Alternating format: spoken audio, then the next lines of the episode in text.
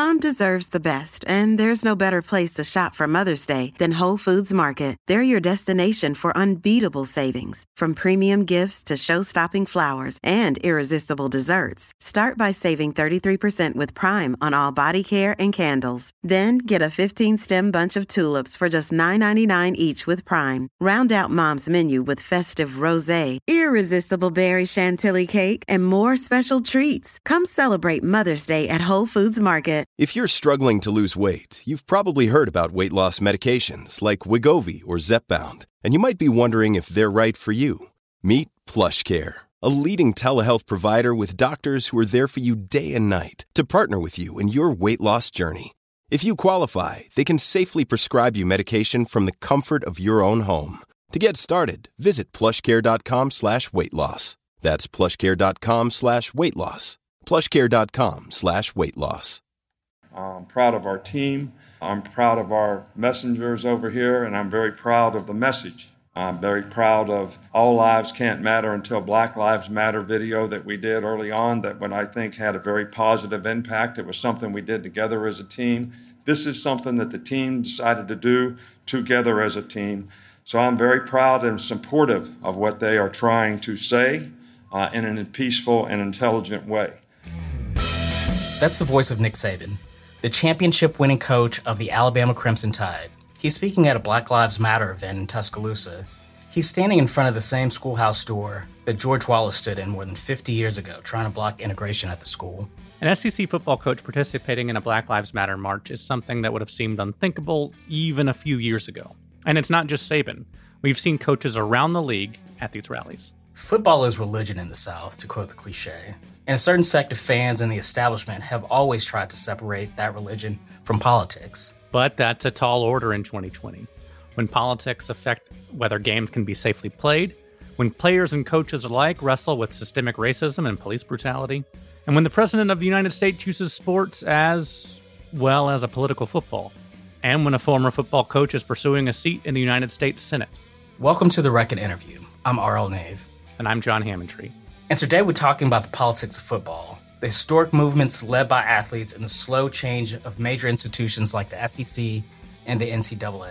We spoke with John Talty, senior sports editor for AL.com and head of their SEC Insider brand, and Kiese Laymon, author of the highly acclaimed memoir Heavy and an English professor at the University of Mississippi. They explain where athletes and coaches fit in broader social movements, how football may have changed for good, and the work that still needs to be done to move the ball forward. Now we're talking football and racial justice, y'all. So you may hear some language thrown around that may not be suitable if you've got your kids or your grandmama in the car. Well, let's go ahead and get started with John Talty on this week's episode of the Reckon Interview.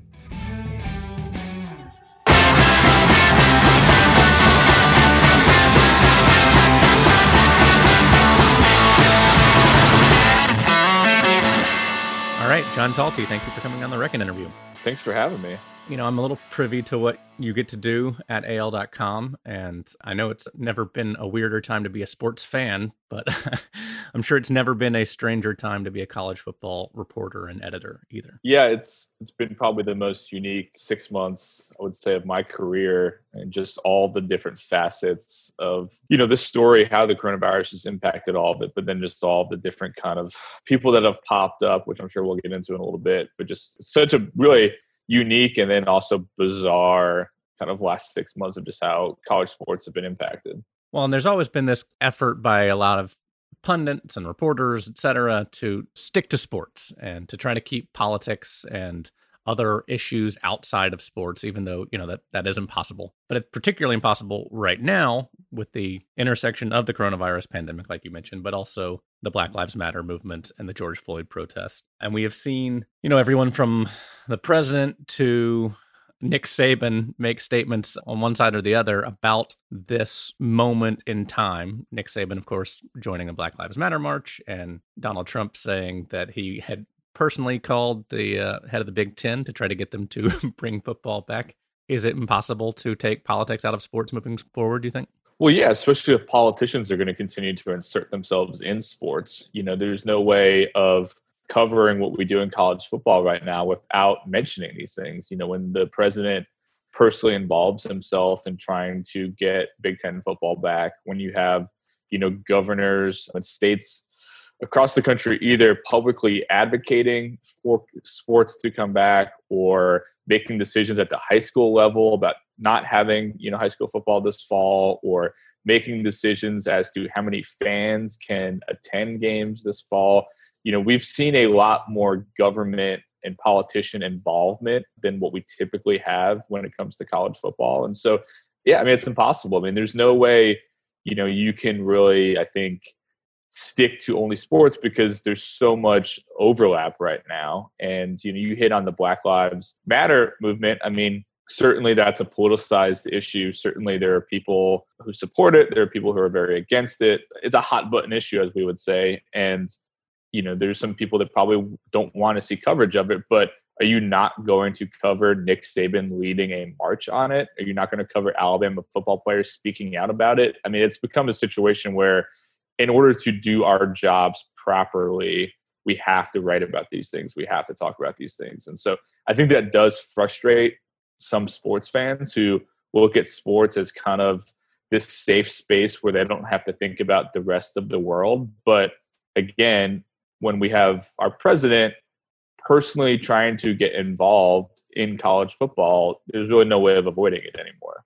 Well, it also seems like this year in particular, we're starting to see college football players and college athletes in general recognize the leverage and the power that they have, in part because of the health concerns of playing during a pandemic, and then also, you know, using their voice to speak up on issues like racial equality. We saw that a little bit in the wake of the Ferguson protests, some Missouri players getting involved with protests there on campus. But now it seems like we're seeing it across the entire SEC. I mean, everybody from Lane Kiffin to Dabo Swinney have had to make statements to the effect of Black Lives Matter. Some have alleged that as a recruiting tactic, and some say that players and coaches genuinely are coming together on this. What's your take on how genuine the SEC and the participating schools' commitment to racial equality is? Yeah, I think it's probably you just have to look at it on a case by case basis. I think, you know, Nick Saban is has been very genuine. I think when he has weighed in on these topics. It seems to come from a very smart, logical perspective. Some people probably are doing it just because they know they have to, and there's a recruiting component. You know, I think you can look back to after the George Floyd situation and we started seeing protests pop up across America.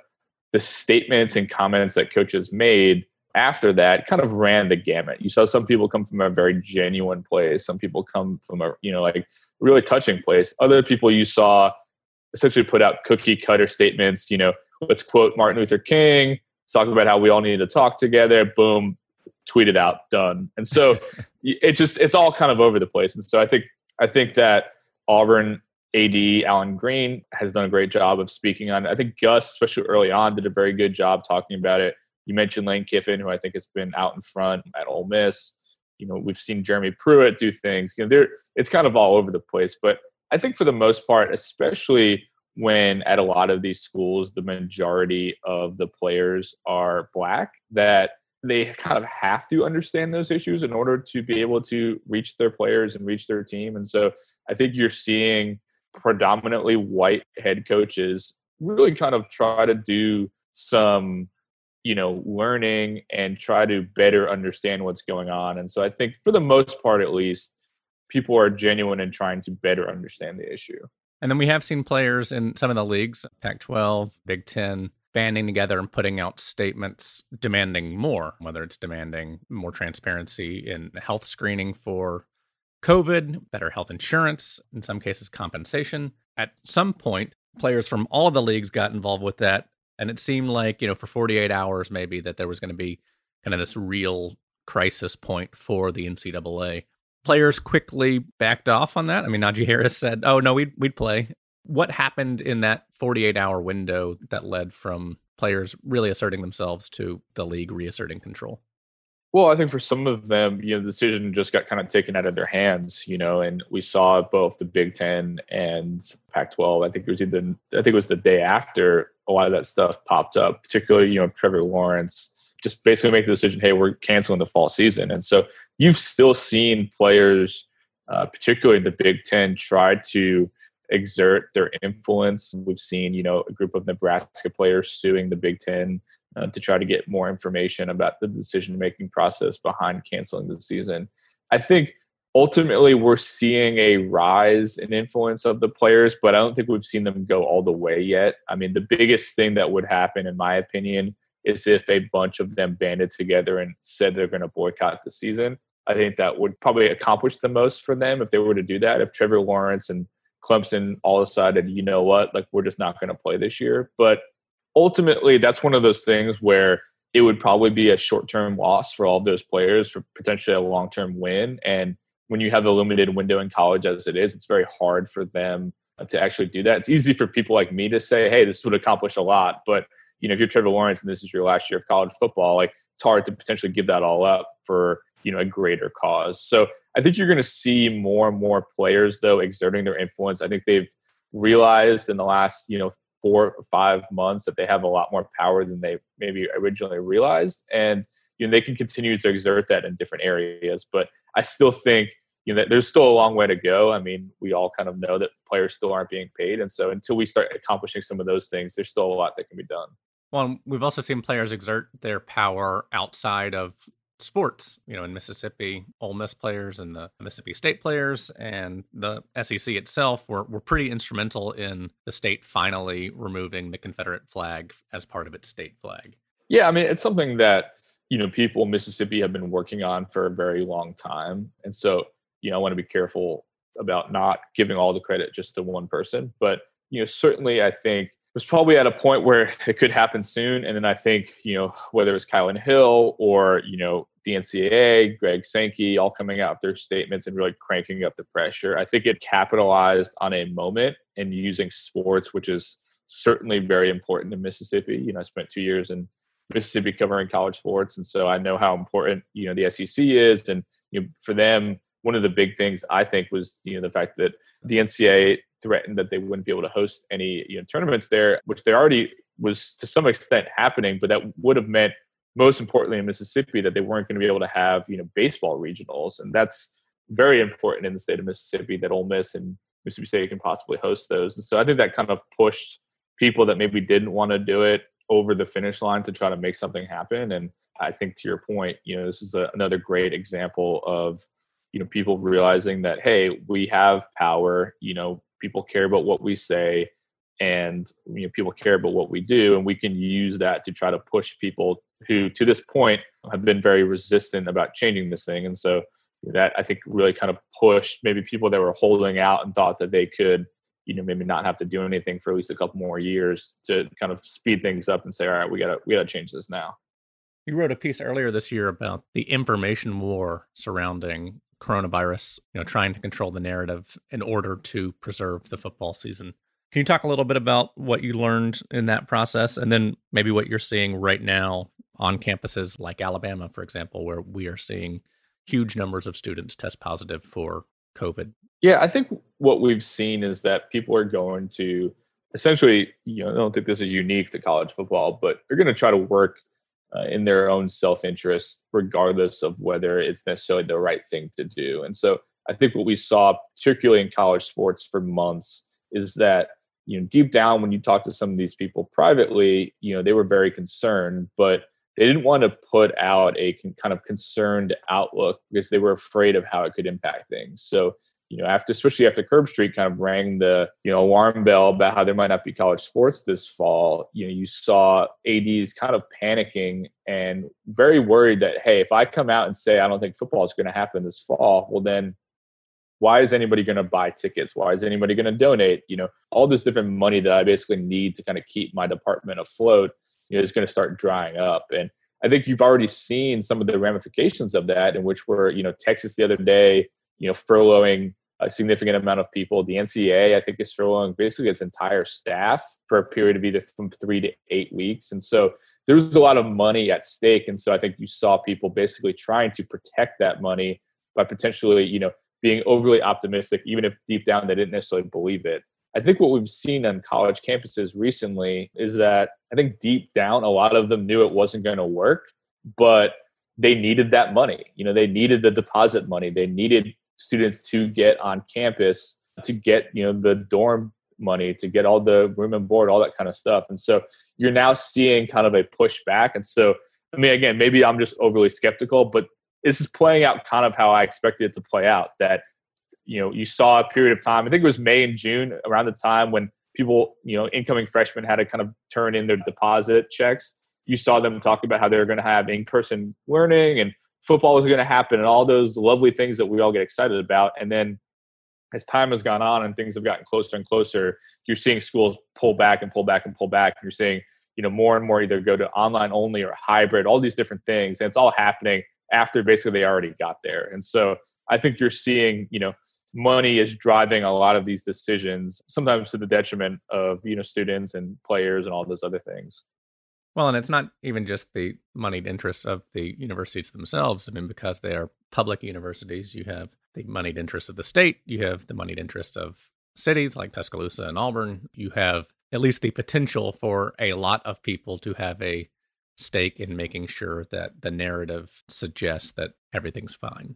Yeah, and you're continuing to see that. And I, you made a great point there, John. That I mean, we've already heard from various different business owners in towns like Tuscaloosa and Auburn that you know they might lose their business if there's no students this fall or there's no football this fall. All those different things that drive you know hundreds of millions of dollars in our state, and so there's there's a lot at stake certainly in that regard. What we're seeing right now is you know I think in some ways a conflict, kind of a you have these kind of competing narratives that you know, you have one in which like we're seeing national headlines come out of the University of Alabama like, look at these numbers, these are crazy. And that yet you still have people who are directly involved saying, you know what, it's still safe. We still feel good about this. And so I have long believed that when push came to shove, there's always someone out there that you can put out in front of a microphone to defend your point. And I think that's what we're seeing more and more of now that you know, I had heard, especially when it came to college sports, like, you know, if we see big outbreaks on campuses, like we're going to have to shut it down. Well, guess what? We're seeing big outbreaks on campuses and then we're not shutting down college football. So I think we just reached the point where I was like, you know what? We're going ahead no matter what, even if the numbers tell us otherwise. And so we'll throw out somebody who says it still feels safe.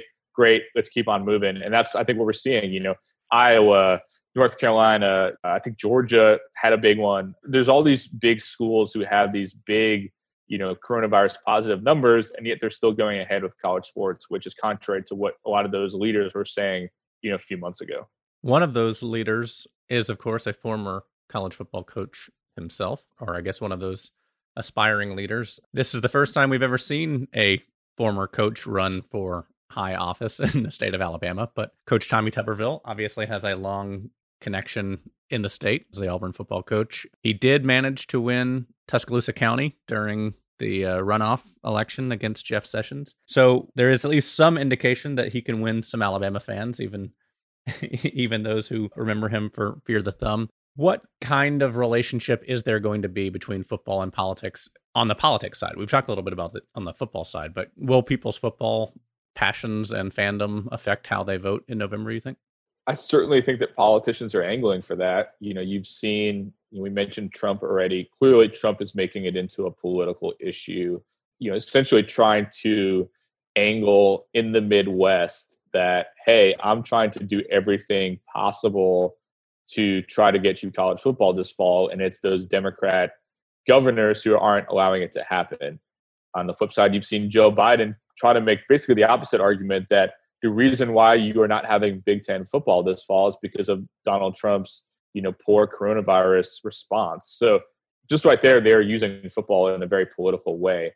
I think certainly in Alabama, you know, Tuberville is just going to align himself with Trump and has already kind of come out against the Big Ten and Pac-12's decisions. He's, you know, taking a very popular stance in the state of Alabama of saying, I want football to happen. Well, you know, a lot of people here want football to happen. And so I think Trump and Tuberville and other you know Republican politicians who are going to run off those points, I think very much appeals to a lot of people, you know, in this state and other states who maybe don't think the coronavirus is quite as serious as some other people do, or just in general think even if it is a serious thing, that shouldn't be a reason why we don't have high school or college football this fall. And so I think it's going to be an issue that continues to pop up. I think that we've seen President Trump used college football multiple times. I mean, he came obviously to that big Alabama LSU game. You know, Tuberville was there, so was his opponent Doug Jones, and so everybody was kind of using that game as a potential political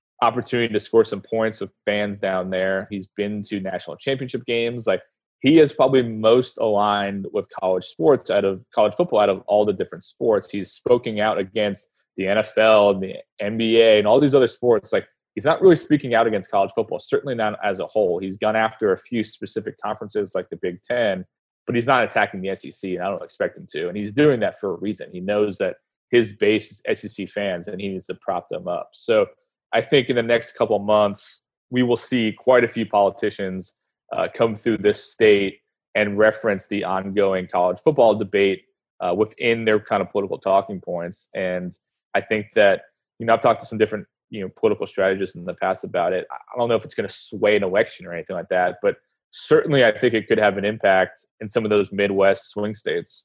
I've reached out to Tommy Tuberville for interviews for this show and for for other interviews this year. I will continue to reach out to him. So far, their campaign has generally made it a policy to not speak to press who are not immediately friendly to their beliefs. So, what can you tell us from a sports coverage standpoint about who Tuberville is and how he might be as a senator? He is a guy who is very entertaining. He's always been a pretty good quote. He, I think, in the grand scheme of things, you know, an average football coach, I guess you could say. He has done some sketchy things along the way. I mean, clearly the the pine box comment is, is pretty infamous.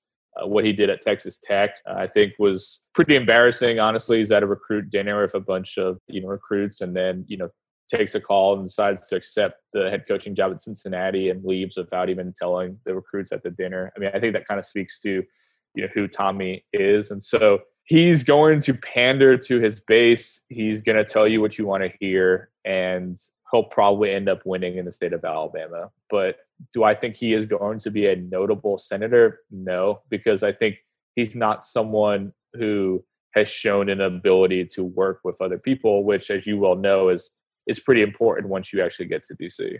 John, do you have a prediction for how many games will actually be played this season? Do you think we were going to have a full college football season? You know, I think that's the the billion dollar question. I mean, I think I'm confident we will have some games. I don't know if we'll have all of them, but this is the one thing that I'll say. The fact that the SEC scheduled its big rivalry games, you know, to the normal kind of weekend that they have, you know, having uh, the Iron Bowl the week of Thanksgiving I think indicates that they are confident they can get to that point. Because if you thought that you couldn't get there, you would move that game up because it's so important. So whether that ends up happening, you know, I think is anyone's guess. You know, I think it's ultimately going to be up to the virus. But to me, that indicates that the SEC feels pretty strongly about its plan that they're going to be able to at least get through the regular season. And so we will all be watching very eagerly to see if they can get there. Coming up after the break, award winning author Kiese Laymon describes what life is like in a college football town in the middle of a pandemic and where college athletes fit in the broad picture of justice movements.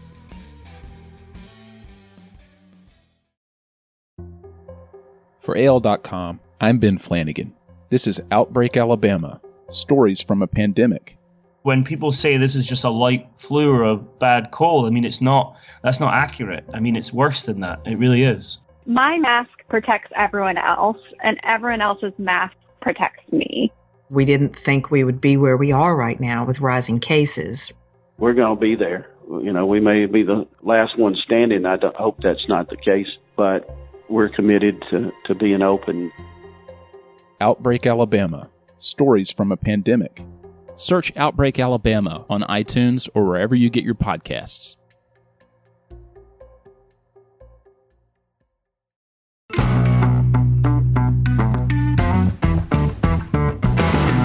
All right, Kiese Laymon, thanks for coming on the Reckon interview.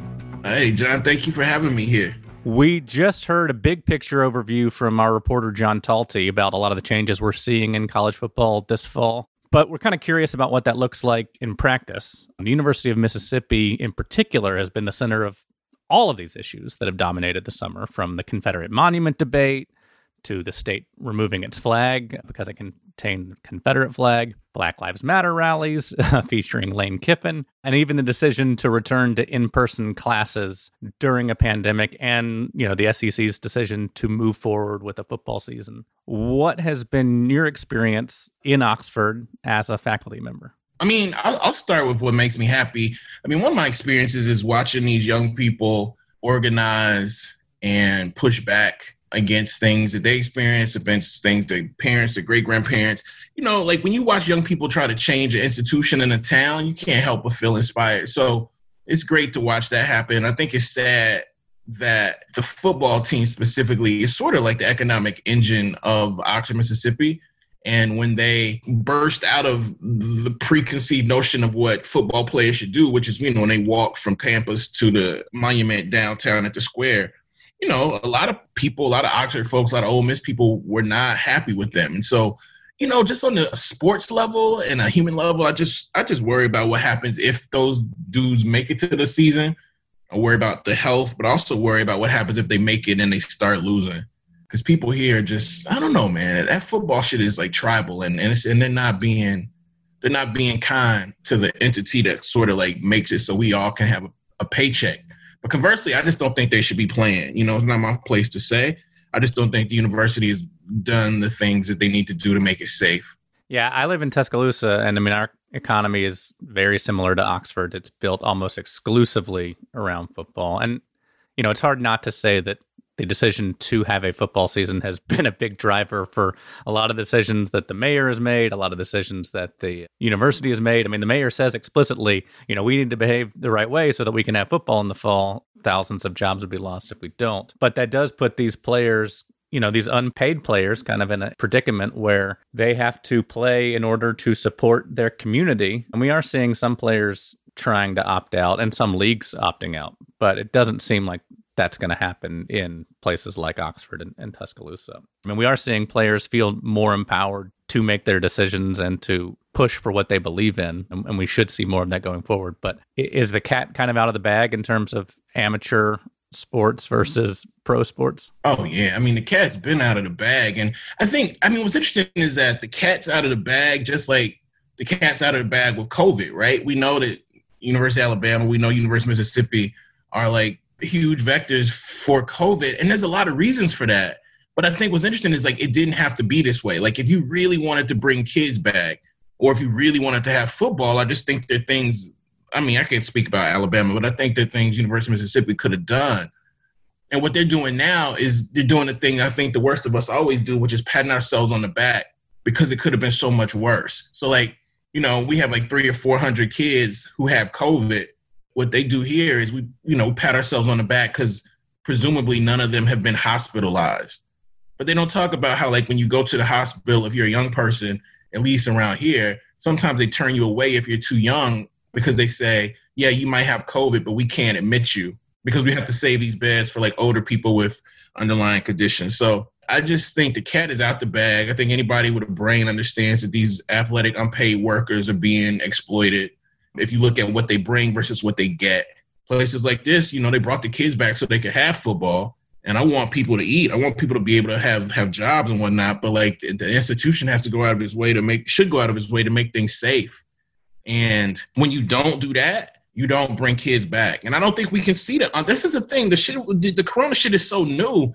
I don't think we understand what the long term effects of it are on all people's bodies, but definitely even on young people's bodies. So who knows what the long term effects are? You know, I just think they need to pay these people, these young workers, what they're worth, and then let these paid workers make the decision about what they do. Yeah, there's a report out this week that looked at college and basketball revenues in, in the SEC, for example, and talked about how like these young athletes are not just like subsidizing the salaries of the coaches and the programs, but they're also subsidizing these like non-revenue sports that are mostly played by affluent white students. But then we talk, you know, the way we frame the conversation is around like we're giving you scholarships, like it's this altruistic thing. And so I know you mentor a lot of students. I'm just wondering, like, do you have a sense of do people feel like they're carrying a heavy burden? You know, especially these these student athletes Oh, most definitely they're carrying a heavy burden. You know what I mean? Like I mean, again, I can't speak for all of all of them, and I don't, and I don't want to do that. But the student workers, athletes that I talk to, feel that they have an obligation to play. Right? These are kids who've been playing their whole lives, obligation to play, but they also feel like there's a new obligation to protest. And it's hard having these conversations with, with young people in a way because you don't want to. In, in some way, it's not my business. Like if you don't want to advocate for yourself to be paid, that's all. You know, I can't do anything about that. But on the flip side, I will say that there are some, not just student athletes and student workers, but like there's some members of the Ole Miss football team who are extremely valued, who are not just talking about protesting racial violence and protesting to get the Confederate monument down, but who really just are really on the verge of protesting to be paid fair compensation for the work that they bring. And so I think I'm not saying everybody is aware and everybody wants that, but I know some players on that team definitely want that and they just and, and, it's so fucked up like they deserve it. You know what i'm saying? It's just it's so insane that we're still talking about amateurism with people who bring in to this community like hundreds of millions of dollars total. You know what i mean? The thing about when, when football goes dead around here that means all these people in these houses can no longer like make the money that they're used to making because so many of these people you know rent out their homes for the weekend. I'm sure it's like that in tuscaloosa too right? Yeah definitely and you know rent out parking spots stuff like that. Yeah you, you know when i first got down here i wrote for espn i wrote a piece called how they do in oxford. You know my dilemma in that piece was i was getting paid a pretty good amount of money for that. I got paid like 13 g's to write this essay.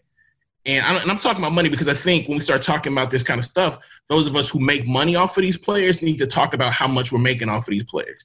And i made $13000 to write this article for espn the magazine and that was thirteen thousand dollars more than those dudes can like make for what they bring. So it's not just I'm out here watching, I'm out here being an advocate for these players. Like everybody else in this community to some degree, I have eaten off of these players, right? Like I have created art based on what they do and what they did and do and gotten money from a corporation.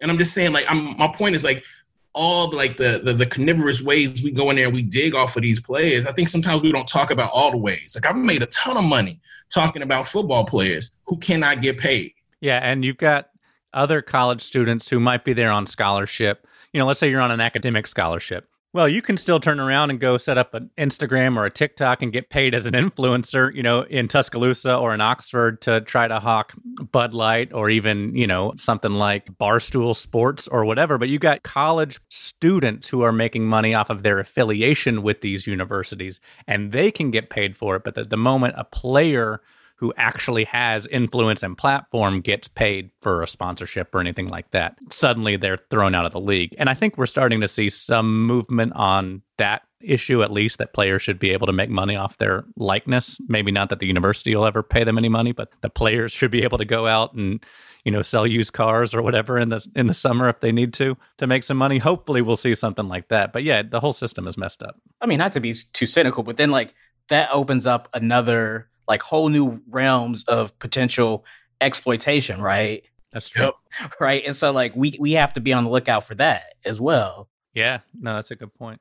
As far as players using their platform to get something done, I know this is a school down the road and maybe it's bad news there in Oxford, but you know, a lot of people I spoke with Paul Finebaum a few weeks ago and he credited Kylin Hill with being the reason that the Confederate flag was ultimately taken out of the Mississippi flag. Do you think there's any truth to that? You know, that's the thing about living in Mississippi. Like, we believe in a lot of myths. You know what I'm saying? And I, I will say that brother inspired me, pushed me, not just in my writing, but pushed me just in terms of like cowardice, right? Like to confront cowardice, because I think it was really hard to do what he did. And not a but, and we have to understand that this system could not be broken. And the system that like upheld that Confederate flag within that Mississippi flag couldn't be broken by one person. Like we don't need to. Paul Finebaum is super entertaining and, and sharp often. That's just not true, right? Like that definitely helped.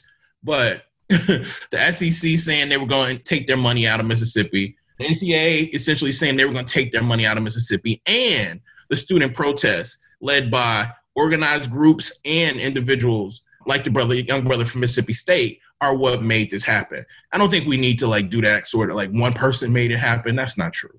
It's just not true. Yeah, but I mean, like, how do you honor that? Like, he did a thing. I mean, he's part of a tradition, right? And we should talk about that tradition But like, how do we honor the thing that he did while also saying what Bomani said? We also have to hold white supremacy accountable and hold these institutions accountable. But like, we can also give the young brothers some props for e- even daring to step out there. Major props. But what I think like statements like Finebaum's do is one, they put another target on on that young brother's like life and livelihood. And I'm saying, fine, there's a target or he stepped out there, there's a target already on him. But I don't think we need to act like everybody in the state was like, we're going with this flag. And then this one brother stepped out of the fucking like dust and was like, I'm not playing football unless y'all, mother-" you know what I mean? And then everybody's like, oh shit, y'all, we got to change that flag because that brother might not play football. I love that story. I'm a fiction writer. But what happened was that young brother decided not to play football, and there was already all, all these other organized movements against the flag that behind the scenes were working to get all these other entities to strip power and money from the state. And I'm saying that brother like is a part of a larger movement. And I, I just don't think we do him a justice when we try to make him seem like a singular figure. Like I, I think what's dope about him is he was part of a larger movement. I don't think what's dope about him is he got the flag there. And like I think that's there's nothing diminishing in that. I think I think it's actually ironically diminishing if we act like he got it down by himself because it's just that's not what happened, and it just brings too much. And we know that's not what happened, you know. But there's no way. I feel you on that. I feel you on that, Ryan. Like we can't. I'm not trying to dismiss or dis- diminish that shit at all. It took courage and I think calculation, and that shit really helped. But we don't live in a state where one person can make an action and then everybody, everything else is gonna fall. Mississippi's like layers of shit are too deep for that to happen. It does have layers of shit. And so, like, the thing I'm thinking about is like, it's always been the state of Ross Barnett and the Sovereignty Commission, right? Like, Mississippi has always sacrificed its financial well being, right? It's always left money on the table in order to like be who Mississippi wanted to be in a lot of ways. What do you think is different about like this instant, this moment? Because like, okay, they could have gave up some SEC championships. Like, who's gonna go to a championship anyway? Uh, and so, like, is there something different in this climate? You know, that's like sparked something in Mississippi to finally put them on the right side of history a hundred years late.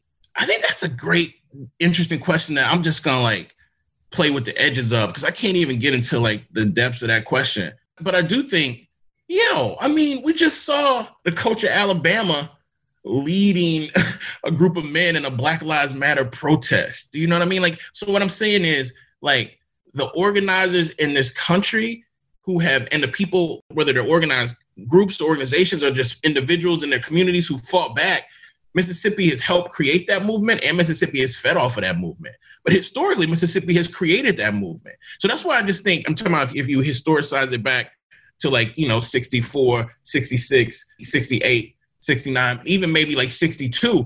I think Mississippi historically has been a site of like, of course, like torture and complete sanctioned humiliation, but it's also been a site of organization and collective direct action that pushed back that was, you know, sort of like simulated across the world. So I think what's different is I, I want to believe that a lot of the people in the state, including me, the people who go to Ole Miss, the players, are tapping back into like our organized and activist origins. But I also think one of the reasons we're doing that is because the rest of the country is. But I do believe, like, I'm that person who I can't substantiate this claim, but I think if we get it right in Mississippi, not just like Alabama gets it right or Arkansas or fucking New York or California, but I think if you get it right in Mississippi, the world gets it right. Everything changes, which is one of the reasons I think the worst of our state and the worst of this country work so hard to make sure we don't get it right. Makes work so hard to make sure workers in the state can organize. You know what I'm saying? Like work so hard to make sure that we stay last in education, that we stay last in poverty. Because if we collectively like do the things we know we can do to make that shit like invert that shit, I think everything in the state, but also in the whole world changes. So Mississippi, you know, I'm a Mississippi supremacist. I think we're the center of all of this fucked up shit, for better and worse. Well, and it's interesting how sports sometimes leads that, you know, whether it's, you know, I'll be an Alabama supremacist for a second because I don't know Mississippi athletes very well, but, you know, whether it's Jesse Owens, who was born in Alabama, raised in Ohio, but then, you know, running and defeating Nazis and racism in the Olympics in Germany, but also, and I don't know how much of this is myth, but the story has always been, I think it's 50 years ago this week, actually. That Bear Bryant was tired of losing to integrated football teams, so he scheduled a game against USC. Uh, USC was integrated, and Alabama went all white team, had their asses handed to them by USC. And the next year, the boosters at, in Tuscaloosa were like, all right, well, we'll integrate the team. and so football and other sports have been used in the past to maybe push Alabama's white community in ways that they otherwise wouldn't be on board with because it appeals to their sense of wanting to win in sports. Right. Yeah. I mean, no question about that. Right. That's what I'm trying. That's what I'm saying. I, I appreciate you know, what Ryan was trying to tease out about the brother Mississippi State is that, yes, like if the football players Mississippi State, University of Mississippi decide that they are not going to play football at all unless blank happens in their town, I think blank happens.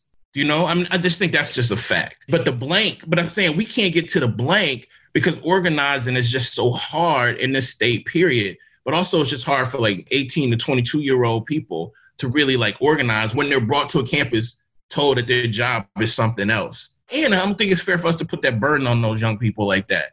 But yeah, and yo, athletes down here have changed the world. Like, you know, Jesse Owens, you know, absolutely. These athletes are are changing the world. But it's just so much bullshit, fam. Like I just I mean, I, I just want somebody to look me in my face one day and justify how a football coach in the Mississippi, the poor state, and the union can be paid four to six million dollars, and the players who make that annual salary possible don't get shit. And I don't want to hear nothing about no tuition or, or, no scholarship. Like I teach a lot of scholarship kids who don't bring a dime to this institution. You just have to somebody would have to sit down and explain to me how we're paying Lane Kiffin like market price, but these kids can't even be on the market, so they don't have no price. I think it's also hard because of like the weird ways. I mean, not even weird, but how memory works, right? It's like we talk about college football, you know, in Mississippi, like like it's the blind side, right?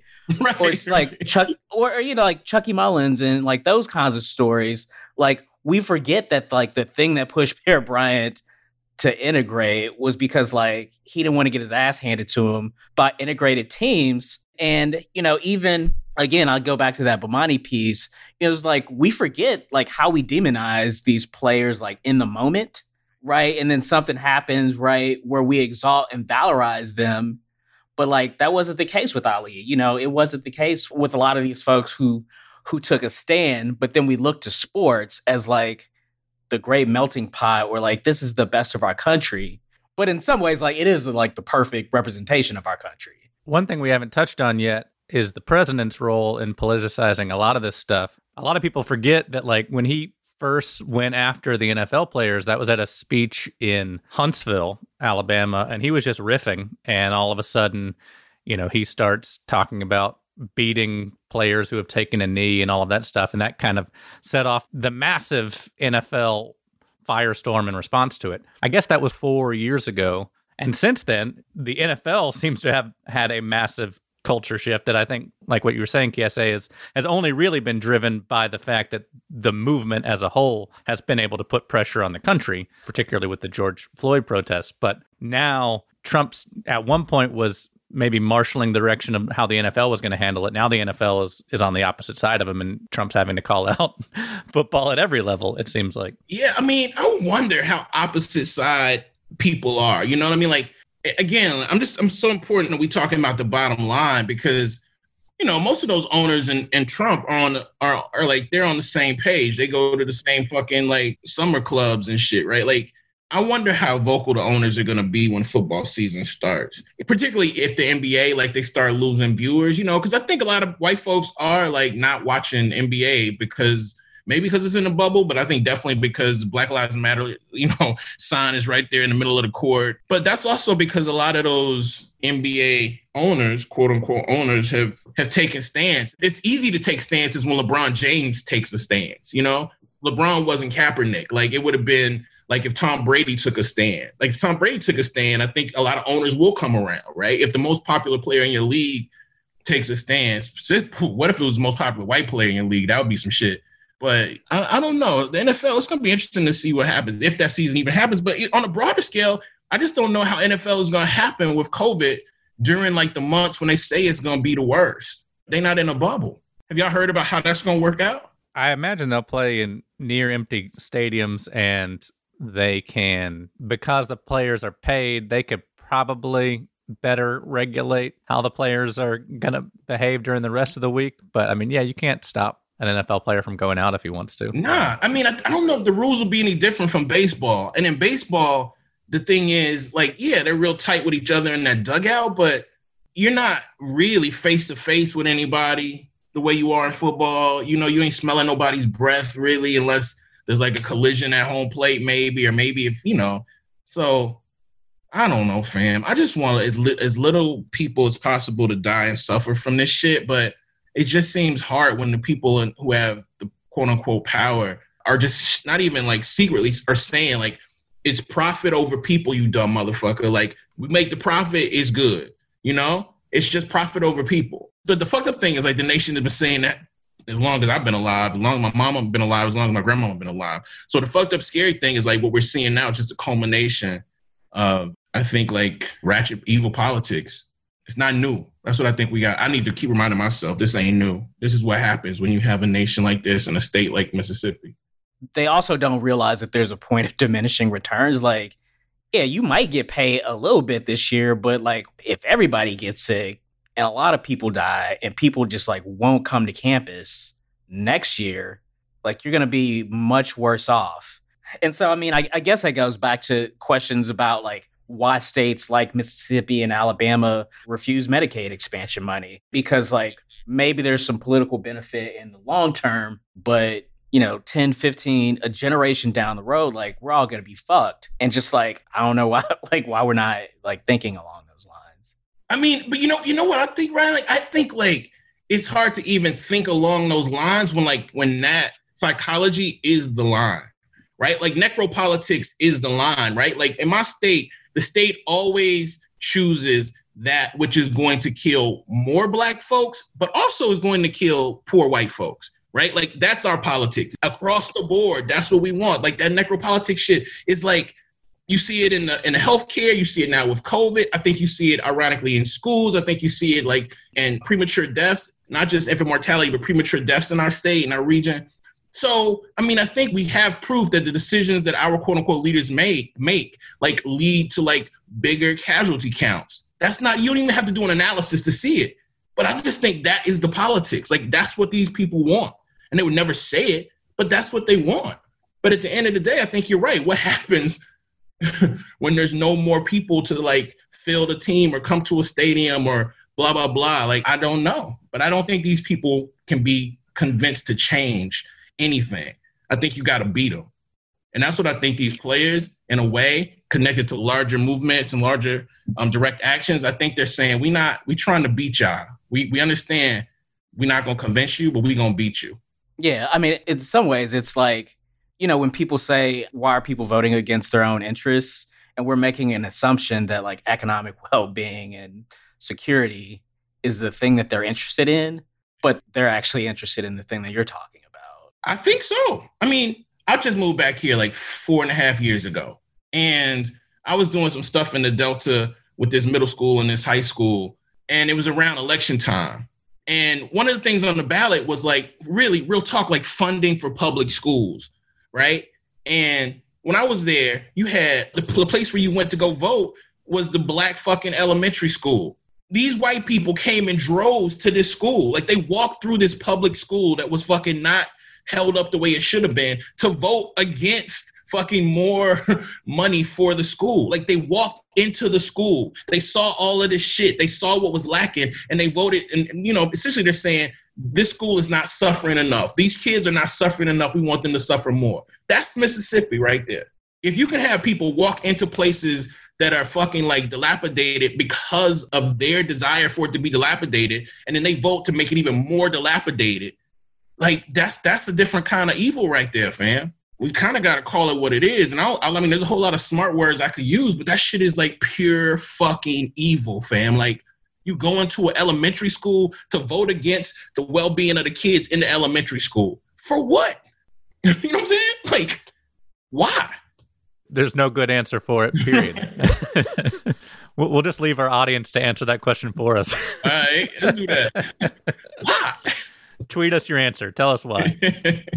well, Kiese, thanks so much for your time. This was a lot of fun. All right, thank you, John. Thank y'all for having Thanks, me. Thanks, man. Appreciate it. And that's our show, y'all. Seriously, if you've got any solutions, we want to hear from you. Tweet at us at at John Hammontree and at R.L. Nave. We're a few weeks into college football, and the NFL kicked off this past weekend. SEC games are still a couple weeks away, and the case numbers are still rising on campuses. Got tips? Shoot us an email at reckon at al.com. And this Thursday, we're going to have a very special episode of the Reckon Interview Live. Ramzee Robinson is a former cornerback for the Crimson Tide, the Detroit Lions, and other football teams. Ramzee Robinson is a former cornerback for the Crimson Tide, the Detroit Lions, and other NFL teams. And he's currently working for the Super Bowl winning Kansas City Chiefs. And he's going to answer your questions about what social justice conversations look like in the locker room. So join us on Reckon's Facebook, YouTube, and Twitter. This episode was executive produced and co hosted by me, John Hammontree. And me, R.L. Nave. It was edited by Abby Gibson at Edit Audio.